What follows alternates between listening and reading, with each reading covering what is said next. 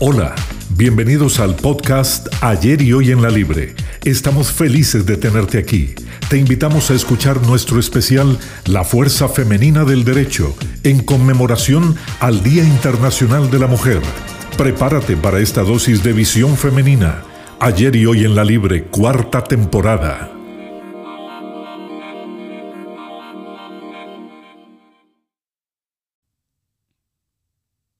Hola, les saluda Andrea Solano, la conductora del podcast Ayer y Hoy en la Libre. Esta serie la hemos llamado La Fuerza Femenina del Derecho, en donde estaremos conmemorando el Día Internacional de la Mujer con invitadas de lujo que han venido destacando y liderando en espacios en el campo del derecho. Hoy tenemos de invitada a una mujer que se ha convertido en inspiración de muchas estudiantes que quieren incursionar en el campo del derecho. Y esta cuarta temporada tenemos el honor que nos acompañe la vicepresidenta de la Corte Suprema de Justicia, la magistrada Damaris Vargas Vázquez. Ella es licenciada en Derecho y notaria pública de la Universidad de Costa Rica. Es especialista en Derecho Agrario del programa de especialidades de posgrado por, por la Universidad de Costa Rica. También es especialista en Justicia Constitucional de la Universidad Castilla-La Mancha y es doctoranda en Derecho de la Universidad Escuela Libre. En su preparación académica destaca que es máster en Administración de Empresas con énfasis en finanzas y especialista en Administración de Proyectos, ambos del Instituto Tecnológico de Costa Rica. Asumió el cargo de magistrada de la Sala Primera de la Corte Suprema de Justicia el 16 de enero del 2020, cuando fue designada por la Asamblea Legislativa y, y fue electa este 2023 como vicepresidenta del Poder Judicial. Bienvenida, señora vicepresidenta. Qué honor tenerla aquí. Estimada Andrea, un gusto saludarte. El honor es para mí que ustedes me hayan invitado a esta actividad tan importante en este día tan especial. Y la idea de este podcast realmente es que nosotros queremos conocer la parte humana eh, suya. No es tanto la parte académica, porque muchos estudiantes hemos tenido la oportunidad de compartir en las aulas con usted, pero que nos cuente un poco de su historia. ¿Quién es doña Damaris? Andrea, eh, podría decirte muchas cosas, pero creo que esencialmente una mujer simple, común y corriente como todas, con grandes deseos de, seguir adelante en la vida pese a las barreras, porque creo que es un nivel de responsabilidad que tenemos todas las mujeres en este país y en el mundo entero. Y cuéntenos la razón por qué decidió estudiar Derecho, quién le inspiró para estudiar Derecho. Bueno, cuando estaba en la universidad, cuando estaba en el colegio, eh, por un estudio que nos hicieron, eh, salí que tenía facilidad para derecho, para agronomía y para administración. Tres carreras totalmente diferentes, pero en ese momento no entendí por qué estaban relacionadas y la opción era irme a estudiar agronomía a Santa Clara, al tecnológico.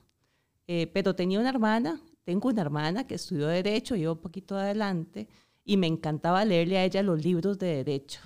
Ella decía que si se dormía, yo podía seguirle leyendo y su cerebro iba aprendiendo. ¿A ustedes estudiaban juntas? E, ella dormía mientras yo le leía los libros para que ella se los aprendiera. y a mí me encantaban. Me encantaban los libros de derecho y así fue como, como me surgió la inquietud de que realmente era una carrera lindísima y que de alguna manera podía complementarse con las otras áreas que también me apasionaban. Y creo que lo logré. ¿Y cuál era la otra área, digamos, que usted se sentía conectada? Decía, bueno, si no es derecho, la segunda opción es... Agronomía o administración de empresas. Ajá, ¿y por qué? ¿Quién la motivaba? ¿Qué le inspiraba a irse por esos lados de las ramas de la agronomía específicamente? Bueno, yo soy de campo. Ajá. Mi familia es de Palmares. Eh, mi, papá vive en Naranjo en estos momentos y ahí crecí de manera tal que entre cafetales hay un vínculo muy estrecho con la naturaleza, con el bosque, con las plantas y era mi diario vivir, de manera tal que, que me fascinaba estar metida entre la montaña. Y es lo que hice durante mucho tiempo en mi carrera. Y en el tema de administración siempre eh, tuve esa inspiración por, por organizar, por planificar, por organizar estratégicamente. Y eso me fascinaba. A fin de cuentas, creo que todo se complementa. Todas estas carreras, de una u otra manera, se relacionan. Y me involucré con lo que era derecho y ahí fue cuando eh, dije, cuando lleve la materia de derecho agrario, la llevaré con el mejor profesor de la Universidad de Costa Rica en ese momento, que era Ricardo Celeón, y efectivamente así lo hice. Luego terminé, inmediatamente presenté la tesis y saqué la especialidad en derecho agrario. Inmediatamente empecé a trabajar para el Poder Judicial. No sé si nos puede contar alguna anécdota suya de infancia que sea como relevante precisamente para inspirar a más estudiantes, porque yo sé que usted ha, atravesado por muchos desafíos personales. Pero bueno, cuéntenos algo primero de la infancia y después nos va contando un poco más de esa parte de desafíos. Bueno, en la infancia podría decirte que vengo de una familia de ocho hermanos, yo soy la menor, de manera tal que tenía siete hermanos para arriba, que todos habían estudiado y habían sido pues muy buenos estudiantes, muy responsables, entonces eran mi inspiración, de manera tal que era el ejemplo que seguíamos. Mi mamá, somos cuatro hombres y cuatro mujeres, y mi mamá nos decía a las mujeres, no las quiero en la casa, las quiero ver estudiando. Ustedes tienen que superarse, tienen que seguir adelante, de manera tal que le hicimos caso y ninguna es así como muy de casa, ¿verdad? Pero con el tiempo hemos tenido que adaptarnos, ¿verdad? Pero el tema de estudio siempre fue lo más importante para mis papás, que nosotros nos guiáramos de esa manera y como éramos ocho, teníamos la responsabilidad de hacerlo, aunque no teníamos la supervisión de mis papás, que confiaban en nuestra responsabilidad y eso era un gran peso, de manera tal que teníamos que responderles a esa confianza que tenían.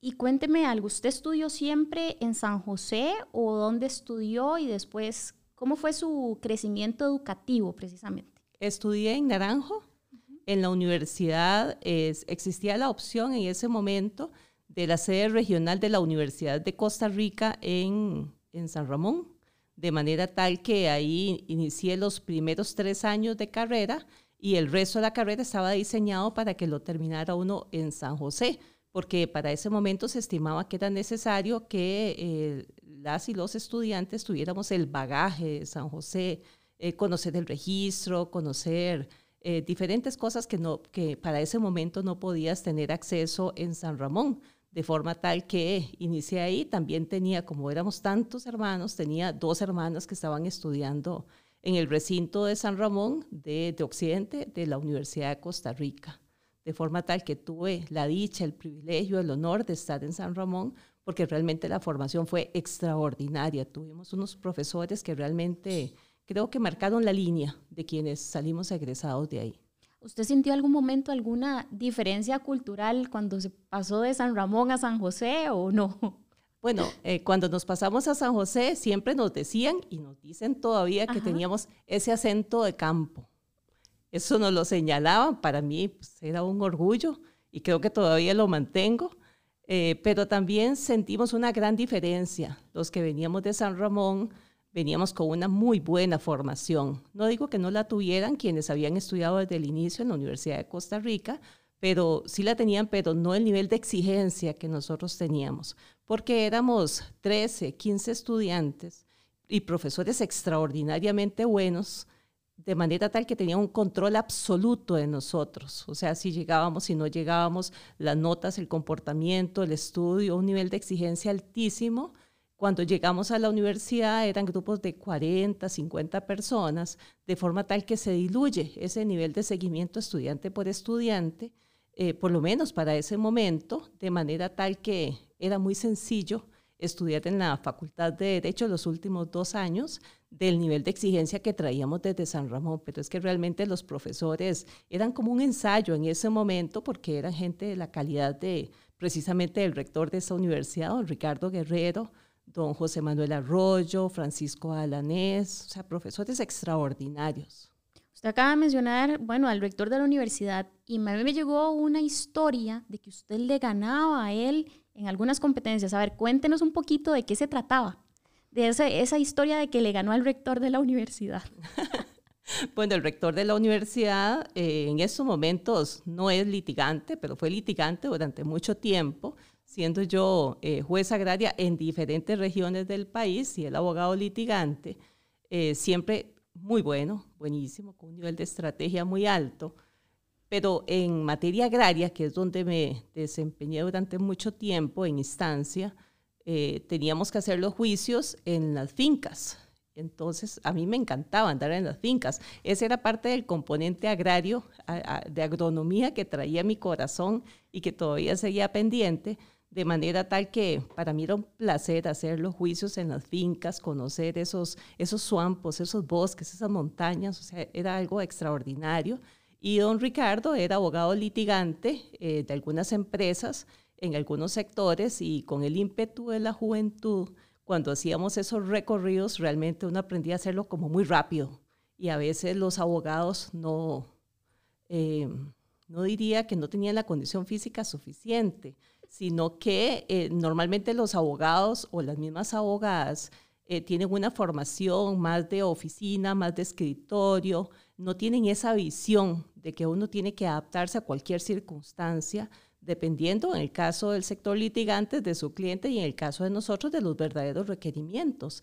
Y en la materia agraria, como sucede también en otras materias con algunas poblaciones como las indígenas, siempre las audiencias de prueba tienen que realizarse en el lugar de los hechos, es decir, en las fincas, y eso genera un nivel de experiencia extraordinario porque te acercan más a lo que es la justicia centrada en las personas, de forma tal que... Eh, don Ricardo Guerrero, a veces se quedaba un poquitillo atrás, pero inmediatamente recuperaba el nivel de conocimiento sin ningún problema de la audiencia de reconocimiento judicial, porque luego seguíamos con la prueba y él con sus estrategias, ¿verdad? Que, que por cierto fue mi profesor y, realmente creo que fue uno de mis mejores profesores, una grandísima enseñanza hasta la fecha. Se hicieron una muy buena dupla de trabajo.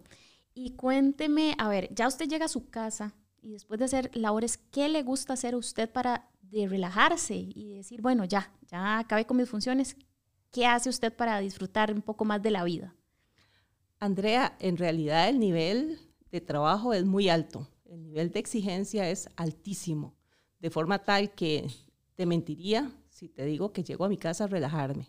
O sea, es como la tercera audiencia, donde uno está más, más tranquilo, más relajado y puede dedicarse a estudiar los expedientes, a estudiar los proyectos, temas urgentes y muy importantes que hay que estudiar. Entonces es como el momento de verlo con detenimiento. Te diré que quizá descanso fin de semana, no en las noches. En las noches, eh, gracias a Dios, duermo poco, pero duermo muy bien, de manera tal que aprovecho mucho lo que son las horas nocturnas o de la madrugada también.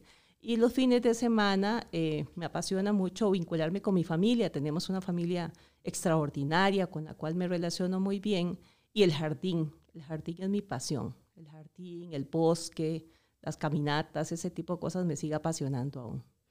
Usted mencionó algo muy importante y quiero saber qué significa para usted la familia. La familia es la esencia de la vida. Es el, el grupo de trabajo más eficiente que existe. Es la esencia, son tus raíces, es tu apoyo en todo momento. ¿Y alguna anécdota que nos, que nos quisiera compartir de su familia? Algo que, que usted dice, bueno, este momento jamás lo voy a olvidar. Eh, hay momentos difíciles en la vida. Eh, en mi caso, eh, mi esposo murió, era un hombre extraordinario, murió una hija también, o sea, procesos difíciles en la vida de una persona, especialmente de una mujer, y sentir el acompañamiento de tus papás, de tus hermanos, de tus hermanas, eso es eh, un privilegio, un regalo de Dios. O sea, creo que es eh, la manera más sana de poder superar ese tipo de cosas y ser resiliente ante la vida, aún ante esas adversidades.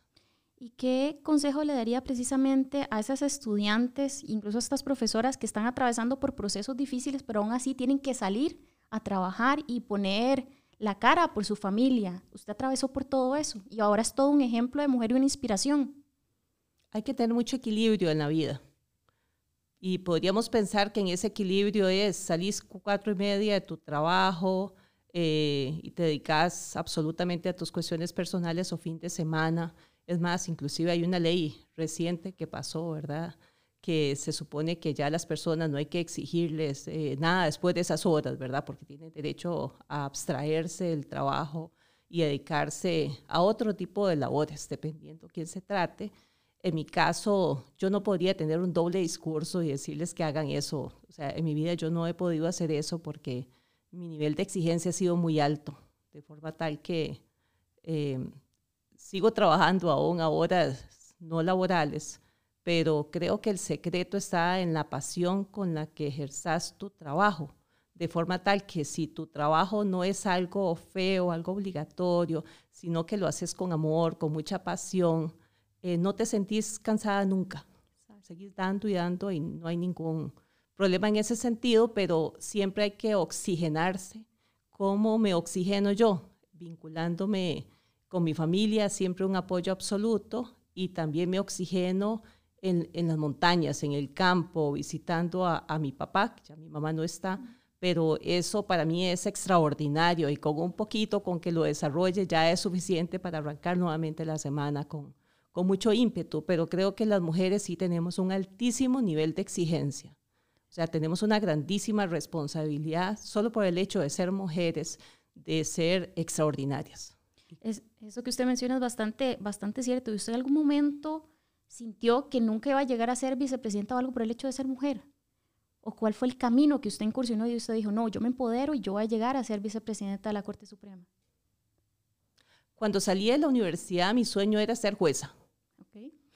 Em, no obstante, no tenía algún contacto, algún, alguna conexión con nadie, ¿verdad? Más bien, eh, recuerdo que Ricardo Celeón, recién nombrado, me dice, bueno, yo tuve bufete, si ocupas recibir notificaciones ahí, yo ya no estoy, pero están unos conocidos por si quiere recibir notificaciones. Y yo no me atrevía a decirle, él estaba recién nombrado magistrado, no me atrevía a decirle, y usted no podría ayudarme. Y entonces, o sea, de hecho no lo hice, ¿verdad?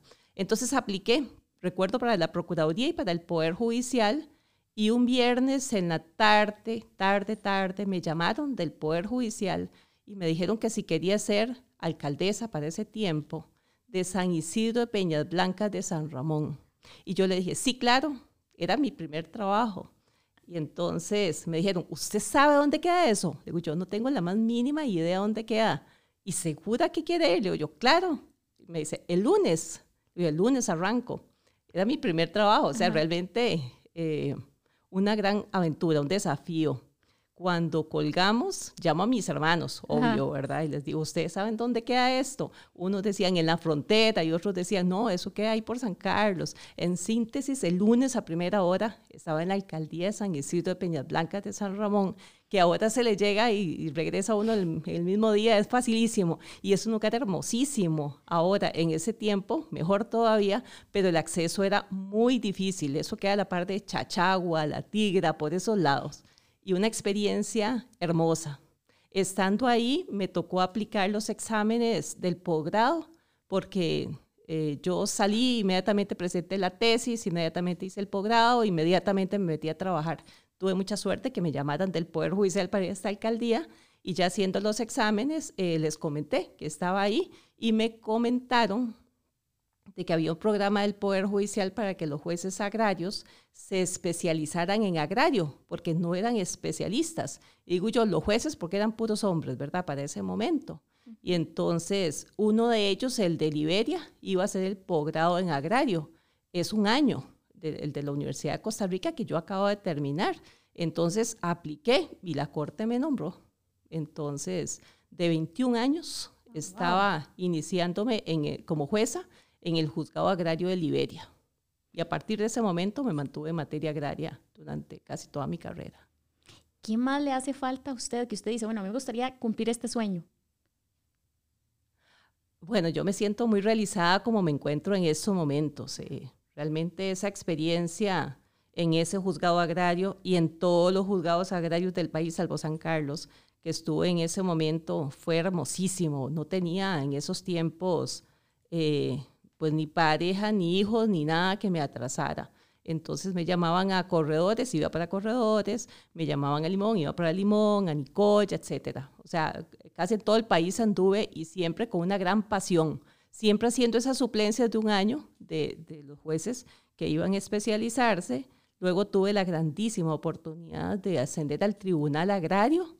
El tribunal es una experiencia maravillosa solamente que a mí me pasaba lo que le pasa a algunos o a la, mayoría de los jueces agrarios del tribunal y juezas, de que encerrarse uno en cuatro paredes a resolver asuntos no es lo mismo que estar en un juzgado agrario que anda uno en el campo todo el tiempo vinculándose con la gente.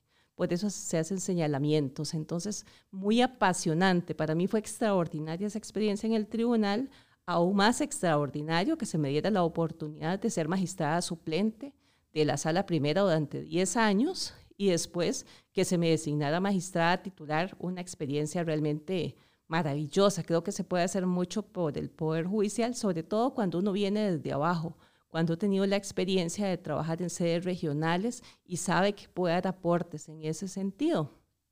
Este tema de la vicepresidencia eh, no fue que planifiqué mi currículum para llegar a ese puesto, ni el de magistrada, simplemente el secreto es siempre hacer las cosas con pasión, con dedicación, eh, con, amor al trabajo que estamos haciendo.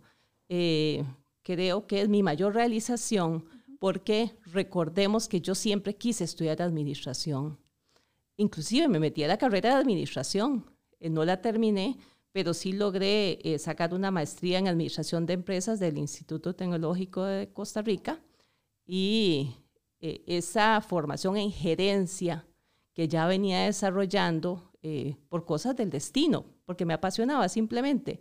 Lo hice en el tiempo en que era jueza agraria en Guapiles. Jamás me iba a imaginar que iba a estar en algún momento en la vicepresidencia de la Corte Suprema de Justicia, o sea, ni por la mente. Fue algo que fue surgiendo posteriormente y ha sido eh, de gran valor esa formación que recibí en ese momento y, realmente lo hago porque me encanta. Me encanta tratar de buscar, solucionar problemas, buscar formas más eficientes de trabajo y creo que eso no solo lo hacen las personas administradoras de empresas, tiene que hacerlo cualquier persona.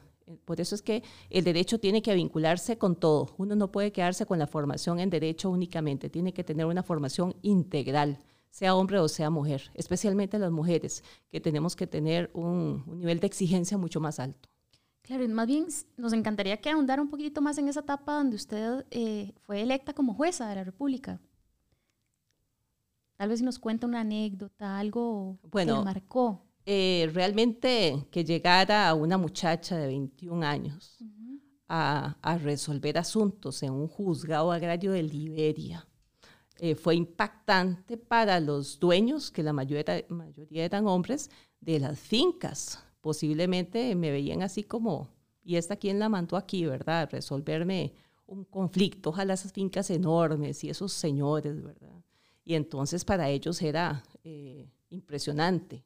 Entonces eh, sentí que yo tenía que em, visualizarme como una mujer muy seria, muy responsable, muy estudiosa, muy digna del puesto, de manera tal que me fui ganando el respeto.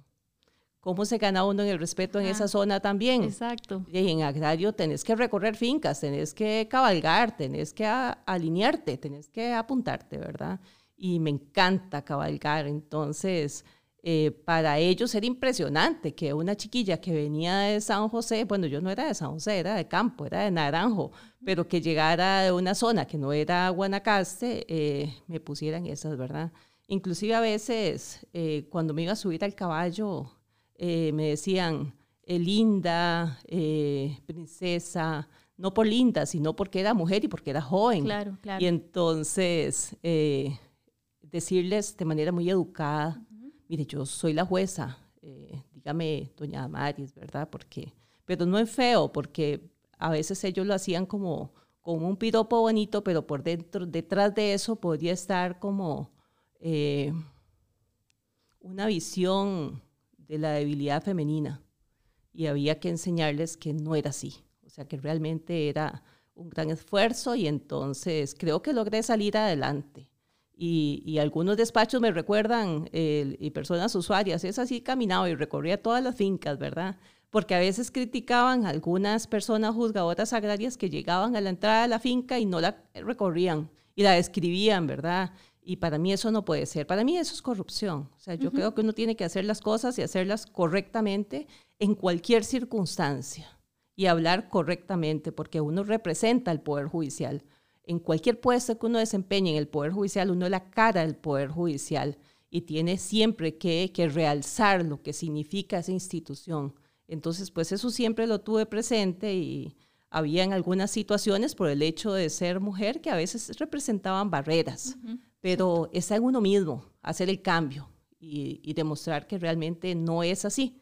Pero eh, reitero, cuando uno hace las cosas con pasión, eso es una bendición de Dios. Yo no imagino lo que es estar trabajando en algo que a uno no le guste. Yo creo que, que no puede uno continuar, tiene que, que ver cómo se ubica. Yo, no sé, de alguna manera encontré mi camino eh, debidamente alineado en ese sentido. Entonces uno tiene que, que descubrir qué es exactamente lo que le encanta, lo que le genera placer. Y para mí el servicio es, es algo extraordinario, sentir a la gente satisfecha por una resolución, eh, la responsabilidad que significa tramitar un asunto rápido, dar una respuesta rápida y de calidad. O sea, realmente es, es una responsabilidad enorme que detrás de eso eh, acarrea una, un gran desafío, un gran reto, una gran responsabilidad. Y abrirse camino, realmente, uno lo logra, sea mujer o sea hombre, pero lo logra cuando la gente nota que uno está ahí eh, no por ser mujer, no por su cara, no por alguna otra circunstancia, sino por el esfuerzo que realizas y porque demostrás con hechos, con evidencia, que realmente eh, tratas de hacer lo mejor posible en el ámbito en que te encontres, independientemente de la función que estés desarrollando. ¿Qué consejo le daría usted a las jóvenes, a las estudiantes, precisamente que tienen que lidiar con eso, ¿verdad? Que son graduadas, son abogadas jóvenes y que tienen que, ¿cómo se llama?, romper esos estereotipos porque son bonitas o porque mm, son jóvenes, el hecho de ser mujer. ¿Qué consejo le daría usted precisamente a esas jóvenes? Yo creo que, que las jóvenes, estudiantes, las que son bonitas, las que son menos bonitas, porque todas las mujeres son hermosas. Yo pienso que tienen un, un gran reto, un gran desafío mi consejo esencial es den más de lo que se les pide. Mm. Si les piden una milla, tienen que dar dos millas, necesariamente, aunque estén cansadas. Y es posible hacerlo, porque uno se acostumbra a ser muy fuerte, a ser resiliente ante las circunstancias. Y a veces uno podría decir, pero ¿por qué voy a hacerlo si mi nivel de exigencia es esto? O sea, no tengo que dar más que eso. Y realmente todo entra por los ojos. Y entonces uno siempre tiene que dar más, pero es fácil decirlo cuando te gusta lo que haces, cuando te apasiona. Y no me estoy refiriendo ahora en la vicepresidencia, me estoy refiriendo desde que inicié en el Poder Judicial, me estoy refiriendo a cualquier circunstancia en la vida. Uno tiene que tratar de dar más de lo que le piden, porque entonces eso eh, es una ventaja porque ofreces un mejor servicio en lo posible, pero también te haces cada vez más fuerte. El nivel de exigencia es mayor y hasta tu cuerpo se acostumbra a eso. O sea, a, a, estar cumpliendo con ese nivel de responsabilidad, porque es enorme, o sea, la responsabilidad que se tiene en el Poder Judicial en cualquier función que se realice es muy alta, inclusive en la misma universidad, en la academia. Eh, tiene uno que ir mucho más allá, tiene una obligación de estarse actualizando, porque ahora los estudiantes ya no son los de antes, que antes uno, bueno, con mucha pena lo digo, pero con mucho orgullo también, eh, teníamos que meternos a las bibliotecas y ponernos a estudiar tomos de tomos escritos porque no existía Facebook. Claro. No, no existía WhatsApp, no existía ese poco cosas, ¿verdad? Y mis estudiantes a veces me dicen, pero ¿cómo se puede vivir sin Facebook? ¿Cómo se puede vivir sin Internet, sin esas cosas? Y sobrevivíamos. O sea, el, el, nivel de exigencia que teníamos era enorme, había que estudiar muchísimo, ¿verdad? Pero lo logramos en ese momento y, y después de eso. Pero entonces, eh, eh, mi consejo es ese, ¿verdad? Que realmente hagan las cosas con mucha pasión, mucha pasión y que den más de lo que se les pide. Y que traten de ser lo más... Yo eh, soy muy perfeccionista. para algunas personas el ser perfeccionista es un defecto, ¿verdad? Porque se necesitan cosas rápidas. uno va aprendiendo ese equilibrio, ¿verdad? En que si te quedas una semana haciendo una sentencia perfecta, ya eso no, no puede ser. O sea, eh, tenés que hacer eh, en esa semana más sentencias y todas lo más perfectas posibles, ¿verdad? Eh, pero entonces vas acostumbrándote a sacar las cosas más rápidas, pero a tener una visión más, más eficiente del asunto. eh, tenés que buscar el equilibrio, ¿verdad? La eficacia, la eficiencia y la efectividad. Es necesario esos tres componentes en la labor que desarrollas. Y también eso es un reflejo para, para tus hijos. En mi caso, pues tengo un hijo maravilloso que tiene 21 años. desde pequeño dijo que nunca iba a estudiar derecho. Ah. Tenía clarísimo eso. Yo no sé por qué, ¿verdad? Pero tampoco estudió lo que estudió el papá, que era medicina. A él eh, está estudiando ingeniería eléctrica. Oh, wow. Y dice que es así como un nivel de exigencia muy alto y le digo, ah, bueno, ve ahí está, ya está aplicado a la perfección de ambos lados. sí, sí, sí. Y entonces eso es pues una gran realización y, realmente uno tiene que ser ejemplo, buen ejemplo para ellos en todo el sentido de la palabra. O sea, el nivel de exigencia es muy alto, pero es fácil eh, cuando lo que haces te encanta. Eso es cierto. otra pregunta es, ¿qué significa para usted el nombramiento en la Corte como vicepresidenta? Em, es una grandísima oportunidad el Poder Judicial eh, es una institución en la cual el tema de género ha sido muy importante. Bueno, es una institución garante de los derechos humanos de las personas. Eh, ninguna otra institución en, este país eh, tiene esa carga, más allá que el mismo Poder Judicial. Y para nosotros, pues la Convención de CEDAW, la Convención de Belindo Pará, todas esas convenciones internacionales que son supraconstitucionales, de acuerdo con la jurisprudencia vinculante de la sala constitucional, tenemos que aplicarlas. Tenemos una política de género, la ley que acaba de salir, bueno, acaba no, el, año pasado creo, del, del, acoso en espacios políticos eh, de las mujeres, eh, una serie de normativa interesantísima eh, el Poder Judicial siempre la ha tenido muy presente, a tal punto que eh, en algún momento eh, se empezó a evidenciar, a sensibilizar en el tema, porque alguien diría, bueno, entonces veamos a ver la cantidad de hombres y mujeres que hay en el Poder Judicial y decíamos, y de verdad, estamos como 50 y 50. oscilan entre 49 unos y 51 los otros, ¿verdad? Y diríamos, estamos bien. Eso no está bien. No está bien porque cuando uno empieza a desmenuzar el tema, se da cuenta que los hombres ocupan los puestos más altos y las mujeres los puestos más bajos. Entonces, eh, hay que ver qué hacemos, qué acciones afirmativas establecemos. Un acuerdo de corte extraordinario de hace mucho tiempo dijo, en todos los concursos que habla el Poder Judicial, tiene que agregar ahí una coletilla que dice, y se insta a las mujeres a que participen, etcétera, como instarlas, pero es más profundo el tema, ¿verdad? Y estamos trabajándolo. Y en el tema, para caer en tu pregunta, de la vicepresidencia, eh, hace algún tiempo eh, se dio una fuerte discusión en Corte Plena y se llegó a aprobar que eh, si un hombre ocupaba la presidencia, necesariamente una mujer tenía que ser la vicepresidenta que si una mujer, que ya la tuvimos, era la presidenta, el caso doña Zarela Villanueva, digna representante de la presidencia de la Corte Suprema de Justicia en su momento, el, el vicepresidente tenía que ser un varón. Entonces, eso ha sido extraordinario, ¿verdad? En este poder de la República y ha sido ejemplo para otros poderes judiciales, de forma tal que como ya teníamos recién designado a don Orlando Aguirre como presidente de la Corte Suprema de Justicia, había que elegir a una mujer en la vicepresidencia.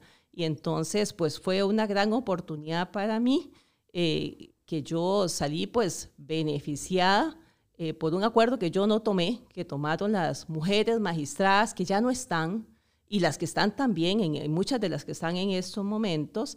Y así tenemos que trabajar las mujeres, abriendo espacios para las mujeres, con, con, esta experiencia que ya hemos tenido de que las cosas son un poquito más difíciles para las mujeres, pero lo podemos lograr y hacer cosas extraordinarias. Entonces, eh, tuve esa, esa ventaja con la designación, pero también eh, el puesto fue como, como muy natural porque eh, mis compañeros y compañeras conocen de mis competencias en el tema de gerencia. Yo, aunque ahora estoy en la vicepresidencia, desde antes siempre he puesto al servicio del Poder Judicial esa formación, esa especial inclinación en ese tema. Bueno, el Poder Judicial también me formó la única especialidad que me han pagado. Las otras han sido de mi propio peculio. Eh, una especialidad en administración de proyectos. Administración de proyectos es algo extraordinario para cualquier profesión, no solamente para derecho, porque el, Poder Judicial quiere ser una institución proyectizada.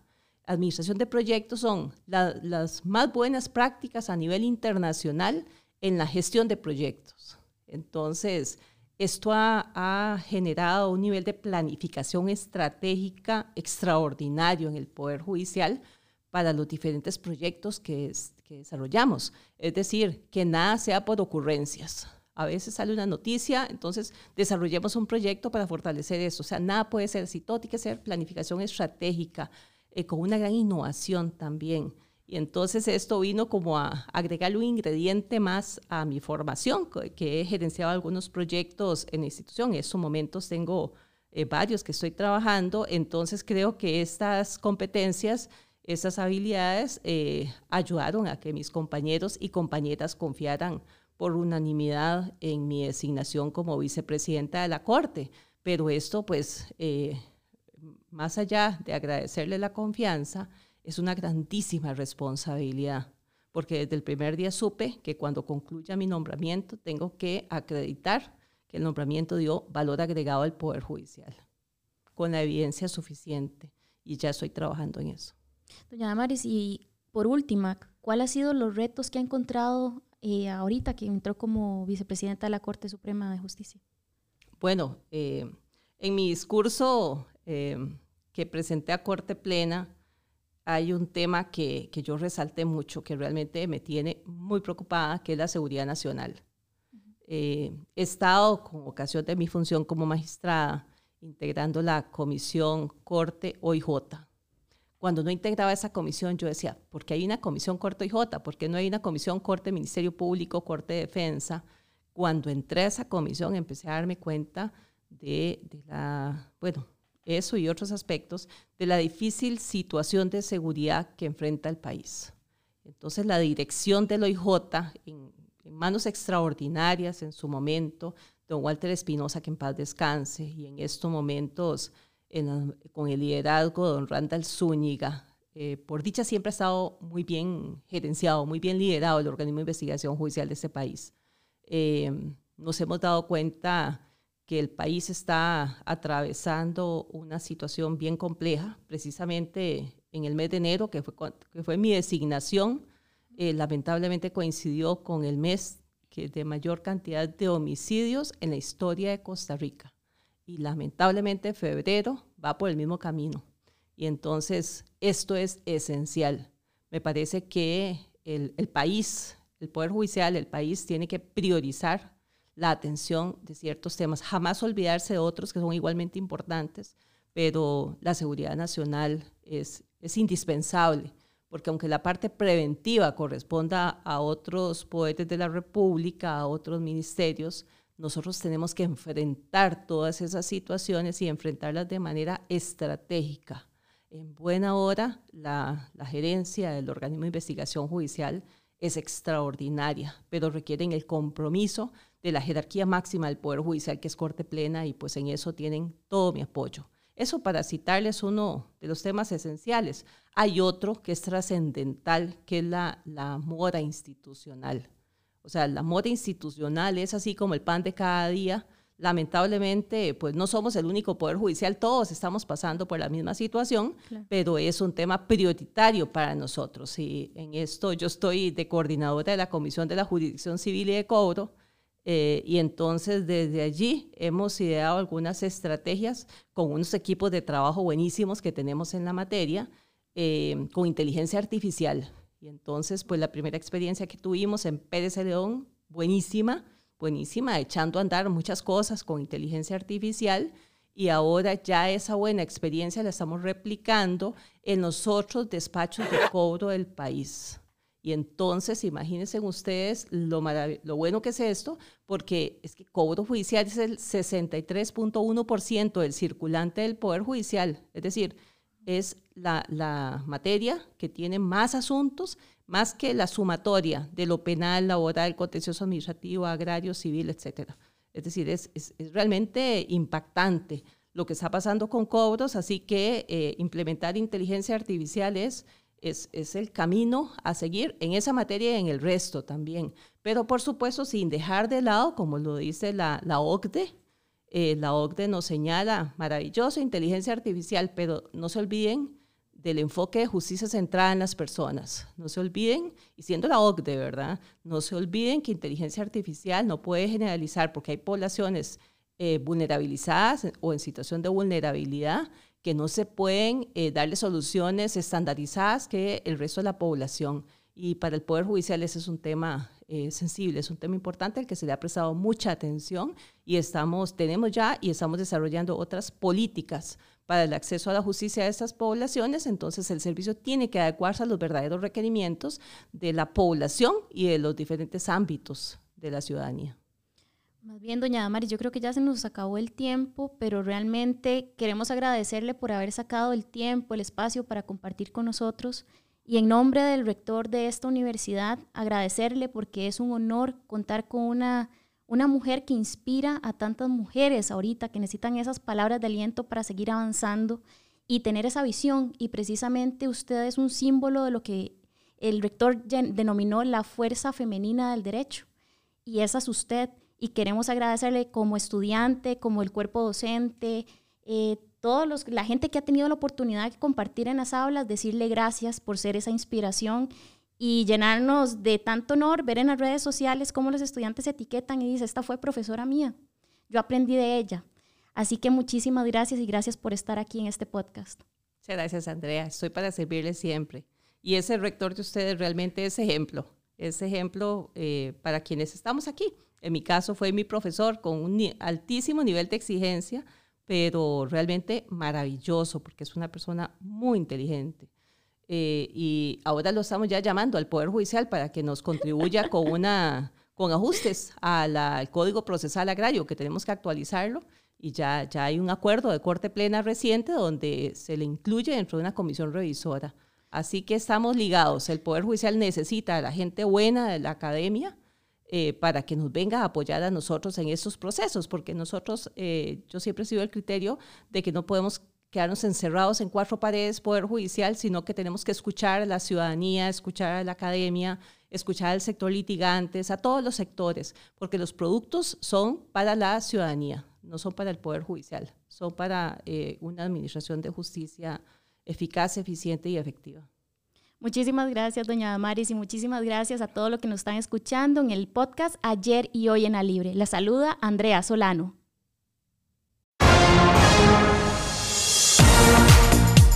Gracias por acompañarnos. Ayer y hoy en la Libre finaliza este episodio, pero no terminamos aquí, ya que te esperamos nuevamente con más temas de derecho y con la voz de los expertos en la materia. Ayer y hoy en la Libre, cuarta temporada.